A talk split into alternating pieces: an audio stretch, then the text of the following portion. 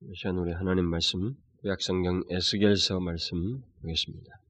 에스겔서 어, 36장, 에스겔서 36장 20절 보겠습니다. 1208페이지, 구약성경 1208페이지, 어, 20절 어, 한 절인데 좀 이해를 돕기 위해서 우리가 16절부터 20절까지 좀 교독을 하도록 하십시다. 여호와의 말씀이 또 내게 임하여 가라사대 그들이 땅 위에 피를 쏟았으며 그 우상들로 더럽혔으므로 내가 분노를 그들의 위에 쏟아. 다 같이 읽습니다. 그들의 이른바 그 열국에서 내 거룩한 이름이 그들로 인하여 더러워졌나니 곧 사람들이 그들을 가리켜 이르기를 이들은 여호와의 백성이라도 여호와의 땅에서 떠난 자라 하였음이니라. 우리는 지금 그 하나님의 영광의 장애가 되는 것들을 어, 계속 살펴보고 있습니다. 지난주에는 우리의 그 혼합주의적인 그 신앙 태도가 하나님의 이름과 영광을 더럽힌다는 사실을 살펴보았습니다. 혼합주의적인 그 신앙 태도라는 것은 하나님을 유일하신 신으로 인정하지 않는 태도입니다. 그를 참신으로 인정하지 않는다는 거죠. 다시 말하면 하나님과 다른 것을 겸하여 섬김으로 인해서 하나님을 유일한 신으로 인정하지 않고 참신으로 인정하지 않는 태도를 말하는 것입니다. 그것은 또 그분 외에도 다른 신이 있다는 것을 인정하는 그런 태도가 되기 때문에 이것은 그런 신앙의 태도는 하나님의 이름을 모독한다는 것입니다. 만일 그런 태도가 하나님을 알지 못했던 자들에게 있었다면 문제는 좀 달라집니다. 그러나 하나님만이 유일한 참 하나님이심을 경험하고 고백하고 가르쳐졌던 그 하나님의 백성들이 하나님을 우상과 겸하여 섬겼기 때문에 하나님의 존재와 이름과 영광은 크게 모독을 받고 더럽혀졌다는 것이죠. 그런데 우리는 지난 시간도 제가 지적을 했습니다만 이와 유사한 신앙의 모습이 오늘날 우리 그리스도인들 가운데서도 적지 않게 있다는 겁니다. 얼마든지 있을 수 있다는 거죠. 얼마든지 오늘날의 그리스도인들 가운데서도 하나님과 다른 것을 겸하여 섬김으로 인해서 그의 이름을 더럽히는 일을 행할 수 있다는 것입니다. 오늘날 교인들 중에는 하나님만으로 만족하지 않는 사람들이 결코 적지 않습니다. 굉장히 많아요. 하나님만으로 만족하지 않습니다. 하나님 플러스 무당이나 점을 본다든가 미신적인 태도를 간다든가 하나님 플러스 물질을 또 신뢰한다든가 하나님 플러스 또 자기 자신을 신뢰한다든가 하나님도 하나님이지만 능력도 있어야 되고 돈도 있어야 되고 실력이 있어야 한다는 태도를 가진 채 하나님을 믿으면서 다른 것을 신뢰하는 교인들이 그렇게 식으로 해서 혼합주의적인 신앙 태도를 갖는 교인들이 결코 적지 않다는 겁니다. 이스라엘 백성들에게만 있는 일이 아니라는 것이죠. 우리 인생을 사는데 하나님만으로 충분치 않다고 많이들 생각한다는 것입니다. 그래서 이것도 의지하고 저것도 의지하고 이쪽도 쫓고 저것도 쫓는 일을 행한다는 것이죠. 결국 그런 태도가 하나님을 경멸하는 것이라는 거예요. 전능하신 하나님으로 인정치 않는 거예요. 약속을 하시면 천대까지라도 그 약속을 지키시는 하나님이라는 것을 인정치 않는 모독적인 행사라는 겁니다. 그의 존재와 이름과 능력과 위엄과 모든 실체를 다 인정치 않냐는 그래서 그의 이름을 더럽히는 신앙의 태도라는 거죠. 우리야 인생을 살면서 얼마든지 취할 수 있는 태도라고 생각할 수 있겠지만 그러나 우리가 기억해야 될 것은 그와 같은 태도를 통해서 우리의 가냘픈 태도에 의해서 영원히 불멸하시고 조금 더 흠이 없고 완전하시고 영원하신 하나님의 존재와 이름과 영광이 모독을 받는다는 거예요. 기억해야 될 것은 하나님의 존재와 이름과 영광은 우리의 인생보다도, 아니, 우리의 생명보다도 더 귀하다는 사실입니다. 그래서 하나님은 자신의 이름이 더럽혀지느니 아예 가서 우상을 섬기려무나 라는 식으로 그렇게 말씀을 하셨어요. 그 말은 우리의 운명보다도 더 귀하고 소중한 것은 하나님의 이름과 영광이라는 것입니다. 이것을 이해하지 못하고는 하나님을 믿을 수가 없습니다. 누가 만일 우리의 생명보다도 하나님의 영광이 더 소중하고 더 존귀히 여기한다는 사실을 깨닫지 못하고 예수를 믿는다면 그는 아직 예수를 온전히 믿고 있는 것이 아닙니다. 이것을 이해하지 못하고는 진실로 하나님을 믿을 수가 없고 그리스도인일 수가 없습니다.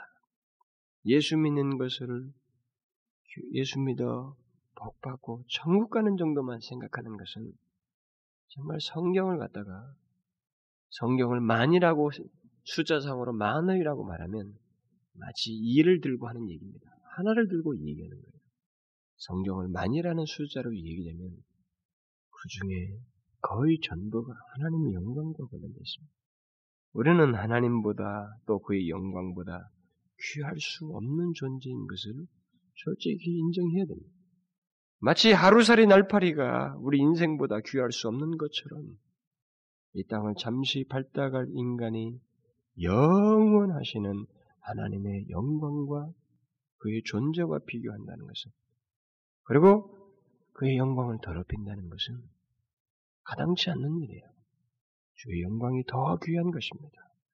하나님은 그렇게 잠시 땅을 바꾸가는 이 짧은 인생을 사는 인간들이 그 영원하신 하나님 자신을 경멸하고 더럽히는 것에 대해서 무작정 보고 계시지만은 않습니다. 그래서 하나님은 그의 영광이 더럽혀지느니 아예 우상을 섬기려므라라는 식의 태도를 보이시는 거예요. 그것이 우리가 지난주에 살펴보았던 말씀입니다. 제가 여러분들에게 자꾸 설교 때마다 이 서론에서 이렇게 지난주 설교를 상기시키는 것은 설교가 연속적으로 이어진다는 내용, 의미도 있습니다. 이게 시리즈이고 앞부분을 이해해야만이 그 다음부터 이해할 수 있기 때문에 그렇게 하는 것이기도 하지만 지금까지 설교와 성경 말씀을 듣고 공부하고 성경을 읽는 그렇게도 많은 숫자를 가지고 있으면서도 많이 있고 많이 듣고 많이 공부하는 오늘날 현대에 살고 있는 그리스도인들이 놀랍게도 옛날에 무슨 목회와 신앙인가 어딘가에서 그걸 뭐 안케이트 조사를 했는데도 나왔습니다만은 놀랍게도 60%인지 뭐 50%인지 지난주 설교 제목도 본문도 모른다는 거죠. 끝이에요. 딱 설교를 듣고 나면 잊어버립니다. 하나도 생각을 안 한다는 거죠. 저는 여러분들에게 상기시키는 거예요. 그것과 함께 다시 다음 설교를 연결시키기 위해서 그랬습니다. 이와 같은 식으로 지난주에 말했던 것을 먼저 유념한 가운데 우리는 다음 말씀으로 올 수 있어요.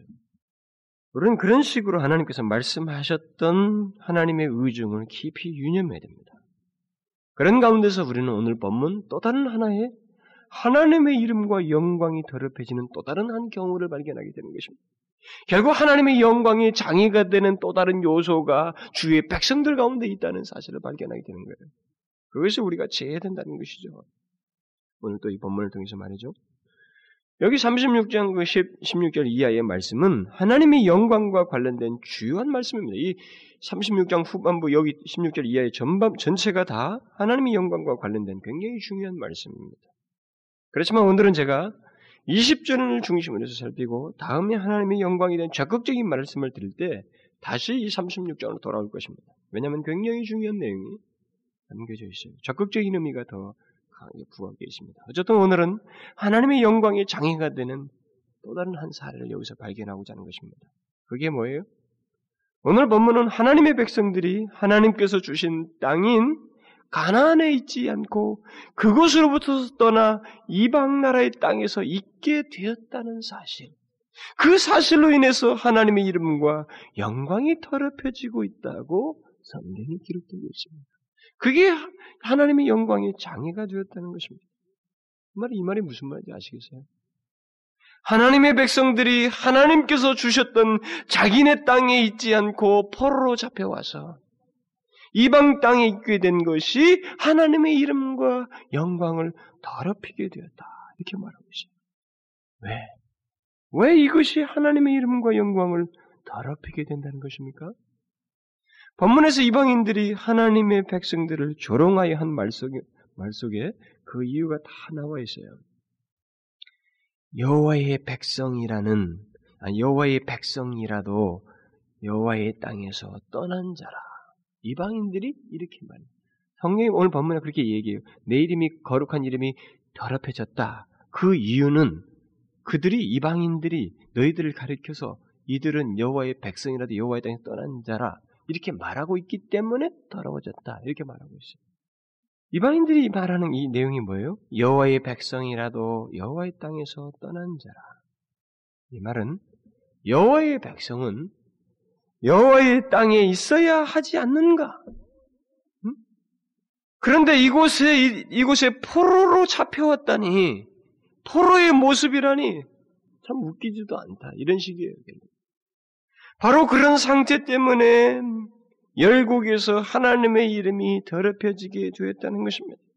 결국 하나님의 백성은 그들이 하나님께 속한 백성인 만큼 마땅한 상태가 있다는 거예요. 응? 마땅한 상태와 마땅한 모습이 있는데 그렇지 않음으로 인해서 하나님의 영광이 그들로 인하여 더럽혀질 수 있다라는 사실을 말해주고 있는 것입니다. 우리는 여기서 굉장히 중요한 진리를 발견하게 되는 것입니다.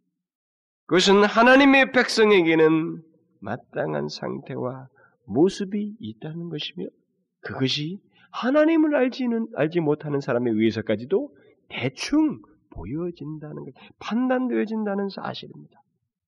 하나님의 백성들에게는 마땅한 모습과 상태가 있어요. 그런데 만일 하나님의 백성들이 그 마땅한 상태와 모습을 가지고 있지 않을 때, 바로 그런 상태와 모습으로 인해서 이방인들 가운데서 하나님의 이름이 더럽혀지게 된다는 것입니다. 그러면 하나님의 백성들의 마땅한 상태와 모습이라는 게 무엇일까요? 이게 무엇이겠지? 이방인들의 눈에 비친 하나님의 백성들의 모습, 그들이 볼 때 하나님의 백성들의 마땅한 상태는 어떤 것을 말하겠느냐는 거예요. 그것은 하나님의 백성들의 마땅한 상태라고 내적인 것을 말하지 않습니다. 아주 중요한 것, 궁극적인 것들을 말하지 않아요. 어디까지나 최소한의 의미를 말하는 것입니다. 겉으로 드러나는 모습. 눈으로 볼 수 있는 최소한의 모습조차도 최소한 눈으로라도 볼 수 있는 마땅한 모습이 있는데 그 최소한의 모습조차도 그들에게 없어서 하나님의 이름이 그들로 인하여 더럽혀지게 됐다는 것입니다. 덜먹거려지게 되고 모독을 받게 됐다는 거예요. 그 최소한의 모습이 무엇이겠어요? 우리는 그것을 이방인들이 말한 이 말 속에서 힌트를 얻을 수 있습니다.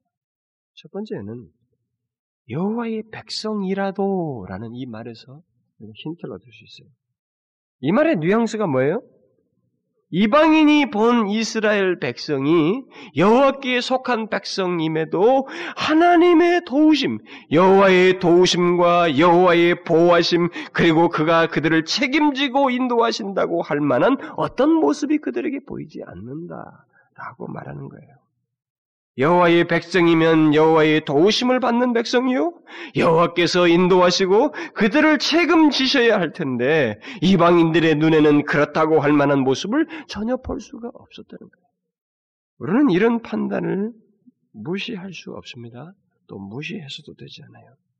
왜냐하면 하나님의 백성이요 또 여호와께 속한 자이면 여호와의 도우심을 받고 그의 축복을 받고 있어야만 하기 때문에 이방인들이 보는 것처럼 우리에게는 그런 모습이 분명히 있어요. 부인할 수 없는 얘기입니다. 그런데 이스라엘의 상태는 그렇지 않았다는 거예요. 이방인들이 보는 그런 최소한의 모습도 그들 가운데 없었다는 것입니다. 일찍이 모세가 바로 그와 같은 것을 염려하여서 하나님께 간구한 적이 있습니다. 이스라엘의 광야에서 금송아지를 신으로 섬겼을 때 하나님께서 그들을 다 멸하시겠다고 하자 모사는 하나님의 이름이 이방인들에 의해서 놀림당한다는 사실을 염려해서 다음같이 하나님께 간구했어요. 모세가 그 하나님 여호와께 구하여 가로되 여호와여 어찌하여 그 큰 권능과 강한 손으로 애굽 땅에서 인도하여 내신 주의 백성에게 진노하시나이까 어찌하여 애굽 사람으로 이르기를 여호와가 화를 내려 이 그 백성을 산에서 죽이고 지면에서 진멸하려고 인도하여 내었다 하게 하시려나이까 주의 맹렬한 노를 그치시고 뜻을 돌이키사 주의 백성에게 이 화를 내리지 마옵소서. 여호와께서 자기 백성을 보호하시고 인도하시리라는 것은 이방인들도 다 알고 있는 것입니다. 애굽 사람도 그 정도는 알 수 있을 거라는 거죠. 그렇기 때문에 모세는 그런 일이 없기를 바라면서 하나님께 중지하였던 거예요. 그러나 오늘 본문을 보면 모세가 염려했던 일이 실제로 이스라엘 백성들 가운데 일어나고 있었습니다. 포로로 잡혀온 이스라엘의 상, 이스라엘 백성들의 상태와 모습을 보고 이방인들은 그들의 하나님을 들먹거렸어요. 이방인들은 여호와의 백성이라고 하면서 저들의 처제를 보라. 여호와의 백성이지만 저들의 처제를 한번 보라고 하면서 빈정되었습니다. 이방인들이 볼때 여호와의 백성이라고 하지만 여호와께서 그들의 그들을 도우신다든가 보호한다고 할 만한 것을 전혀 발견할 수 없다는 겁니다. 포로로 잡혀왔는 모습을 보게 될 때. 하나님의 백성들이 들이라고 하지만 그들이 처한 처지는 이방인들이 봐도 너무 답답하고 딱하다는 거죠. 그러니까 들먹거리는 게 누구예요? 여호와의 백성이라도 하나님 이름을 들먹거리는 겁니다. 하나님의 백성들은 당연히 하나님의 보호를 받고 있어야 하고 그의 인도를 받고 있어야 합니다. 물론 그 하나님의 인도가 반드시 어떤 물질적인 걸 말하지 않습니다. 그러나 누가 보아도 거기에는 역시 하나님의 백성이야. 하나님께 속한 백성이라고 하는 상태와 모습은 가지고 있다는 겁니다. 이방인들은 하나님의 백성들의 내적인 체험이나 은혜의 그 세계에 대해서는 알지 못합니다. 그러나 그들은 한 가지만은 볼 수 있습니다. 최소한 하나님의 백성이면 그래도 하나님의 인도와 도움을 받고 있다고 할 만한 어떤 모습이 있지 않겠느냐. 그런 모습이 있고 없고에 대해서 그들은 어느 정도 분별할 수 있다는 것입니다. 보고 나름대로 판단할 수 있다는 것이죠. 바로 그런 최소한의 모습조차도 없게 될 때 이방인들은 하나님의 이름을 들먹거리며 여호와의 백성이라고 하지만 별 볼 일 없지 않는가? 우리와 하나도 다를 바가 뭐 있는가? 이렇게 말한다는 것이죠. 그래서 결국 하나님의 이름을 더럽히게 한다는 것입니다.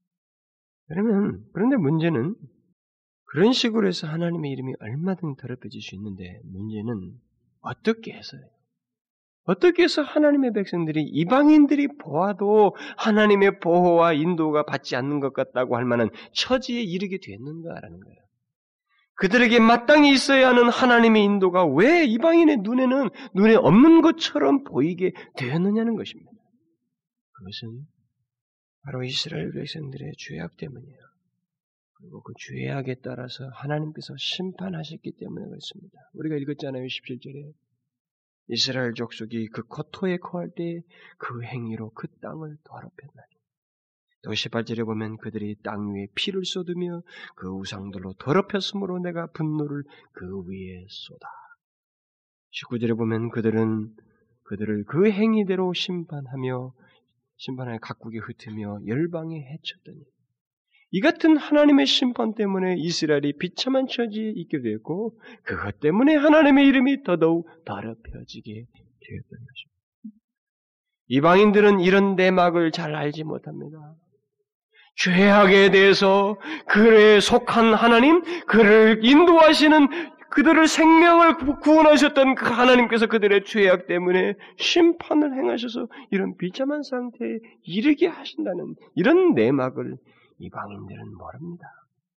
하나님의 백성들이 조롱받는 자리에 내려간 것을 그래서 결국 그들의 그의 이름이 더럽혀지게 된 것은 근본적으로 그들이 하나님의 보호와 인도를 거부하고 죄악을 범했기 때문에 그런 것인데 이런 내막을 알지를 못해요. 이방 겉모양만 보고 하는 것입니다. 어쨌든 그런 상태에 가게 된 것은 죄악 때문입니다. 사실 이스라엘 백성들이 하나님의 백성답지 않은 모습과 상태를 갖게 된 것은 사실 그 이방 땅에 와서가 아닙니다. 포로로 잡혀와서가 아니에요. 그들은 이방 이미 고토에 있을 때 다시 말하면 가나안 땅에 그들의 땅이 있을 때부터 그들은 하나님의 백성답지 않은 모습과 상태를 가지고 있었습니다. 그들은 이미 그들의 땅 가나안에 있을 때부터 포로로 이방에 잡혀오기 전부터 하나님의 백성답지 않은 모습을 가지고 하나님의 이름을 더럽히고 있었어요. 그때 이스라엘의 모습과 상태에 대해서 정확히 알고 있었던 분은 하나님뿐이었습니다. 그리고 이스라엘 백성들도 어느 정도는 알고 있었습니다. 왜요? 선지자들을 통해서 하나님께서 계속 지적하시기 때문에 그렇습니다. 이 방인들은 이스라엘이 범죄하여 하나님의 징계와 심판을 받아 그들의 땅에서 쫓겨난 그 모습만 보고 이렇게 얘기하는 거예요. 결과만 보고 여호와의 백성이라면서 여호와의 보호와 인도라는 것이 없지 않는가? 그러면서 하나님의 이름을 모독하였어요. 결국 이방인들이 하나님의 백성을 보고 저 사람은 하나님의 백성이라고 하면서 하나님으로부터 아무런 도움도 받지 않는가 보다라고 조롱할 정도가 되었을 때는 이미 하나님의 백성답지 않은 모습이 하나님 앞에서부터 있었어요. 하나님 앞에서 이미 그런 모습을 갖고 난 다음 그 뒤 얘기입니다. 그것은 이방인들이 그렇게 말하는 것은 이미 하나님 앞에서 캐캐 묵을 정도로 하나님의 백성답지 않은 모습을 갖고 있다가 그들의 죄악을 인하여 하나님께서 징계하시고 난 다음에 다음 얘기예요. 다음에 이방인들이 그렇게 말하는 것입니다. 이방인들이 이스라엘 백성들에 대해 무엇이라고 말하기 전에 그들은 본토에 있을 때부터 하나님을 우습게 알았어요. 하나님의 이름을 더럽히고 있었습니다. 그들은 그들의 땅 위에 피를 쏟으며 우상들을 섬김으로써 하나님의 인도와 보호를 거부했을 뿐만 아니라 그 고토에 있을 때부터 그렇게 죄를 지음으로써 하나님의 영광을 더럽혔습니다. 이방인들에 의해서 하나님의 이름이 들먹거려지고 더럽힘을 받는 것은 추가적인 더럽힘이에요. 응? 추가적인 더럽힘입니다. 우리가 지난주도 살펴보았습니다만 이스라엘은 가난 땅에서 하나님과 우상을 겸하여 섬김으로써 이미 하나님의 이름을 더럽히고 있었습니다. 오늘 본문은 그렇게 본토에서 하나님의 이름을 더럽힌 이스라엘에게 하나님께서 그들의 죄에 따라서 심판하신 것의 결과로서 이방인들 가운데서 추가적으로 추가적으로 더럽혀지고 있다는 사실을 말해주고 있습니다. 이스라엘이 범죄한 것 때문에 하나님의 이름이 더럽혀지고 그 범죄에 따라 하나님께서 심판하심으로써 결과적으로 하나님의 이름이 이방인들 가운데서 더더욱 더럽혀지는 결과가 있게 되었다는 거예요. 그러니까 이스라엘은 하나님의 이름과 영광을 자기 땅에서 더럽힌 것으로 끝나지, 끝내지 않았다는 것입니다. 그들은 하나님의 이름이 자기들에 의해서 자기들의 땅에서만 더럽혀지는 것이 아니라 이방인들에 의해서 이방인의 땅에서까지 더럽혀지도록 지속성을 보였어요. 집념을 보였습니다. 그렇게 하게 된 것은 그들의 멈추지 않는 죄악 때문입니다. 죄악은 하나님의 징계와 심판을 불러오기에 그 결과는 하나님의 백성을 외적으로 비참한 상태에 이르게 하는 것입니다.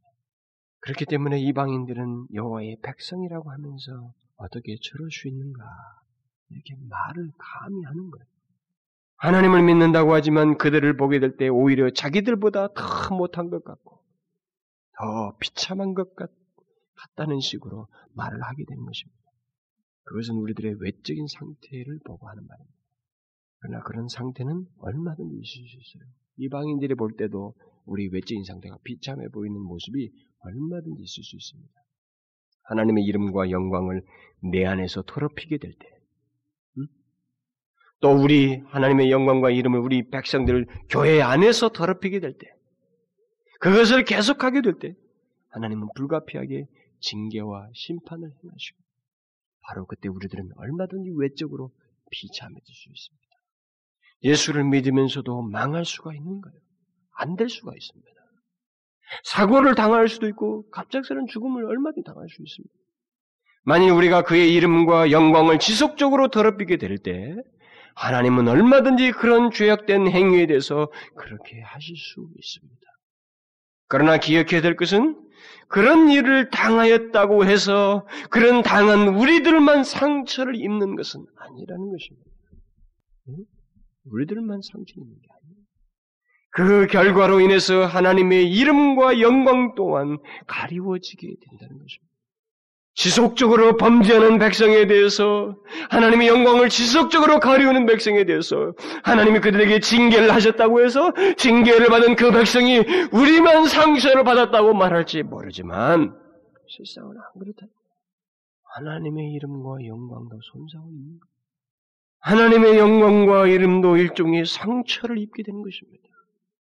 세상 사람들이 우리를 가리켜서 예수를 믿으면서도 저렇게 되었다고 말할 때 하나님의 이름과 영광도 어김없이 언급되고 조롱받고 모독받게 되는 것입니다. 그러나 여러분 그렇게 이방인들에 의해서까지 하나님의 이름이 더럽히게 된 것은 내 안에 이미 내 안에서 하나님의 이름을 더럽혔기 때문에 이방인들에게까지 간 것입니다. 이미 내 안에서 하나님을 업신여기고 하나님의 영광을 소중히 여기지 않는 모습이 있었기 때문에 이것의 지속적인 모습에 의해서 결과적으로 나타난 거예요. 이것을 기억해야 됩니다. 내 안에서 하나님의 이름과 영광을 더럽힌 일이 없다면 우리들의 교회 안에서 우리의 조국 교회 안에서 하나님의 이름이 더럽혀진 일이 없다면 세상 사람들에 의해서 하나님의 이름과 영광이 더럽혀질 리가 없습니다. 그럴 리가 없어요. 또 설사 하나님의 이름이 우리 안에서 더럽혀졌다 할지라도 그것을 수치스럽게 여기고 또 고통스럽게 여기며 거기서 돌이키면 이방인들에 의해서 하나님의 영광이 추가적으로 더럽혀진 일은 없는 것입니다. 이 세상 사람들이 오늘날 그리스도인들과 교회와 조국 교회를 두고 빈정대면서 무엇이라고 말할 때는 우리 안에서 하나님의 영광을 가리우는 모습이 있을 때 멈추지 않고 계속했기 때문에 생겨난 일이에요. 응? 우리는 이것을 기억해야 됩니다. 사람들에 의해서 하나님의 이름이 더럽혀지는 것은 이미 우리 안에서, 우리들의 교회 안에서 하나님의 이름이 더럽혀지는 일을 잊고 있었기 때문이고, 그럼에도 불구하고 우리가 계속했기 때문에 생겨난 결과예요. 이방인들이야 우리의 비참한 상태를 보고 마치 하나님께서 우리를 전혀 돕지 않고 인도하지 않는 무기력한 신이요 죽은 신으로 여길 수도 있겠지만 그 원인은 우리에게 있어요. 이미 시작이 되어 있었습니다. 우리들의 죄악이 지속적으로 범해지고 있었어요. 그 지속적인 죄악 때문에 하나님은 그덕부의 심판을 행하셨고 그 결과로 이방인들이 볼 때에도 참 비참하구나. 비참하게 보이는 거예요. 그야말로 여호와의 백성이라고 할 만한 최소한의 모습도 보이지 않게 되는 것입니다. 곧 하나님의 인도나 도움이라고 할 만한 것이 이방인이 봐도 안 보이는 거예요, 그 사람들에게. 저 사람들 교회라고 하지만, 그리스도인이라고 하지만, 하나님의 도움이라고 하는 것, 그의 인도라고 할 만한 것이 어디 있는가? 이렇게 말이 나오게 된다는 거죠. 그렇게 해서 하나님의 이름이 더럽혀지게 됩니다. 또 오늘 본문에서 이방인들이 말하는 여호와의 백성의 최소 모습은 여호와의 백성은 여호와의 땅에 있어야 한다는 것입니다. 이게 이방인의 입에서 나온 말이에요. 하나님께서 이스라엘 백성들을 위해서 가난 땅을 준비해 주셨습니다. 그 땅은 이스라엘의 땅이기 전에 하나님의 땅이었어요. 하나님이 보여주셨고 하나님이 그들에게 모든 걸 치워서 허락해 주셨습니다. 주의 능력으로 허락한 땅이에요. 여호와의 땅입니다. 그렇다면 땅이 없어지지 않는 한 이스라엘의 거처는 바로 그 여호와의 땅이야만 합니다. 또 이스라엘이 하나님의 백성인 한 그들은 그 여호와의 땅에 있어야만 하는 것입니다.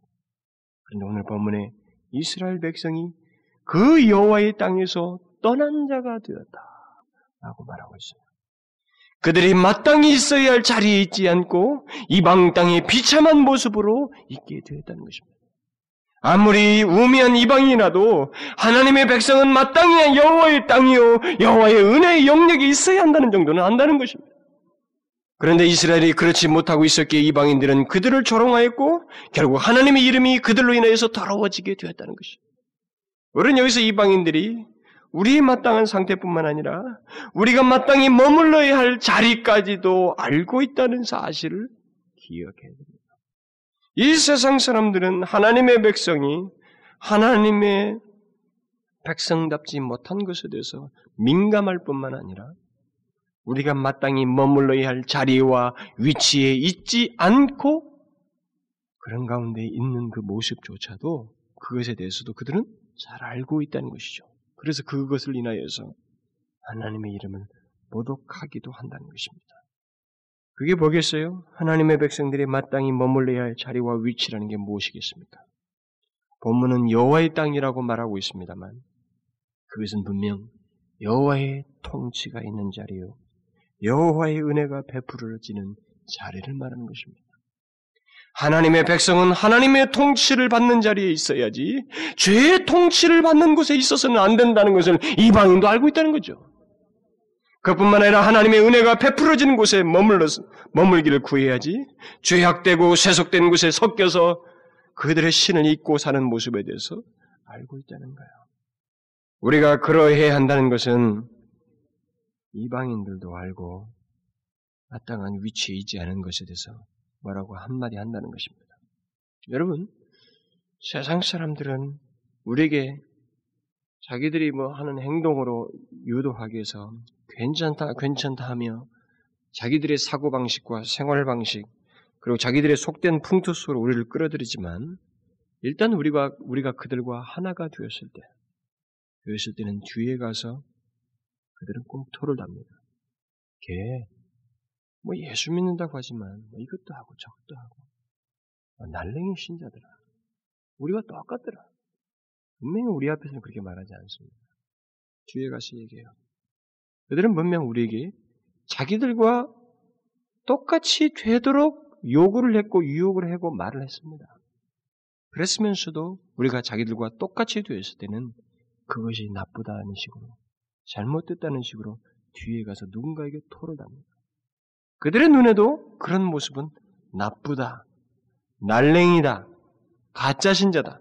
이런 토를 나름대로 판단해서 붙인다는 것입니다. 이 말은 반대로 말하면 그들이 우리 그리스도인들에 대해서 기대하는 것이 있다는 것을 말하는 것입니다. 무슨 말인지 알겠어요? 이 말은 그런 식으로 우리를 빈정대면서 판단하는 것은 그리스도인이면 이러해야 된다는 나름대로의 기대치를 그들은 가지고 있다는 것입니다. 여기 똑같아요. 이방인들이. 이스라엘 백성들이 한건 똑같습니다. 그리스도인이면 최소한 이래야 되는데 그리스도인이면 최소한 나와는 달라야 되는데 그러면서 은근히 나와 다르기를 바라는 마음이 있다는 것입니다. 참으로 웃기지 않아요? 우리들 앞에서는 우리를 칭찬하는 것 같고 인정하는 것 같지만 뒤돌아서면 그리고 누군가 이 얘기와 할 때 되면 그때 사건을 떠올려서 예수 믿는 사람 다더라 뭐 우리가 하는 거. 나나 그들이나 아무런 차이가 없더라. 그렇게 말하는 것입니다. 그 말은 차이를 기대했는데 없었다는 것이 그들의 본심이에요. 오늘날 우리 교회들은 이런 사실을 잘 알지 못하고 있습니다. 저는 오늘날 이 교회들의 흐름이 이런 기초적인 성경 진리와 영적 진리를 적용하지 못하고 있습니다.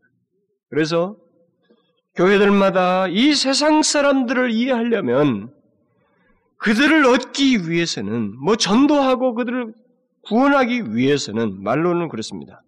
그들과 같이 되어야 한다고 말해요. 그들과 같아야 된다. 이렇게 주장을 합니다. 그래서 교회 예배나 전도 방식이나 교회 행사에서 세상에서 흔히 쓰는 방식들을 막 도입해요. 그래서 교회와 세상 사이의 구분을 없애자고 말합니다. 그래서 예배도 현대식이고 대중적인 스타일로 드리려고 하고 설교나 전도에서도 그들의 관심거를 얘기하고 세상 얘기를 늘어놓습니다. 코미디와 농담과 유머들을 남발해요. 정작 있어야 할 순수한 복음이 별로 안 나타나요. 그러나 여러분, 이게 교회의 저주인 겁니다. 이게 멸망의 사인이에요.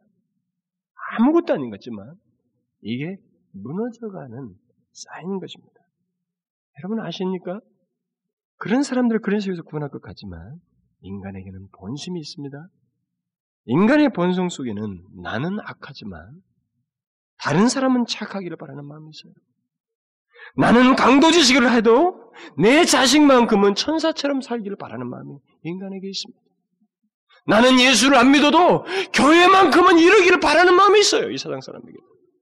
교회만큼은 그래도 교회답고 거기는 그래도 하나님이 다스리고 신이 있으면 신이 있다는 특징이 있기를 바라는 마음이 있습니다. 우리는 불신자를 초청해 놓고 교회에서 그들을 위해서 많은 공연을 해주고 웃음의 시간을 만들어주면 회심할 것이라고 생각하지만 실상은 그들이 일단 교회에 왔을 때는 교회다운 모습을 보기를 원하는 거예요. 무엇인가 세상에서 볼 수 없는 TV나 세상에서 볼 수 없는 하나님이 계시다고 할 만한 생계를 느끼기를 원하고 엄숙함과 진지함을 보기를 원하는 거예요. 그런데 이것을 모르고 온통 공연식으로 복음을 전하려고 합니다. 딴따라요. 그러나 교회가 이 세상과 하나도 다른 점이 없을 때, 이 세상은 더 이상 교회를 쳐다보지 않는 것입니다. 기대하지 않아요. 있으나 마나요. 하나의 자기들을 뭐 굳이 저렇게 해서 구원받으려고 하는 이익 집단으로 봐지 특이할 만한 집단으로 못 봅니다. 그래서 로존스 목사님은 그랬어요. 교회와 세상 사이에 아무런 차이가 없게 될 때, 설사 교회 나오지 않는 사람들조차도 그것을 안타깝게 여긴다는 것입니다. 그뿐만 아니라 교회의 생명은 그것으로 끝인 줄 안다는 것이죠. 하나님의 백성들이 하나님의 땅에 있어야 한다는 것 정도는 이 세상 사람들도 다 알고 있습니다. 다시 말하면 우리는 하나님의 통치를 철저히 받고 하나님의 은혜의 영역이 있어서 이 세상과 달라야 하고 기준자가 없는 세상에서 그래도 우리가 하나님을 닮아서 기준자가 되어 주기를 이 세상은 바란다는 거예요. 하나님의 백성은 세상의 모방제가 아닙니다.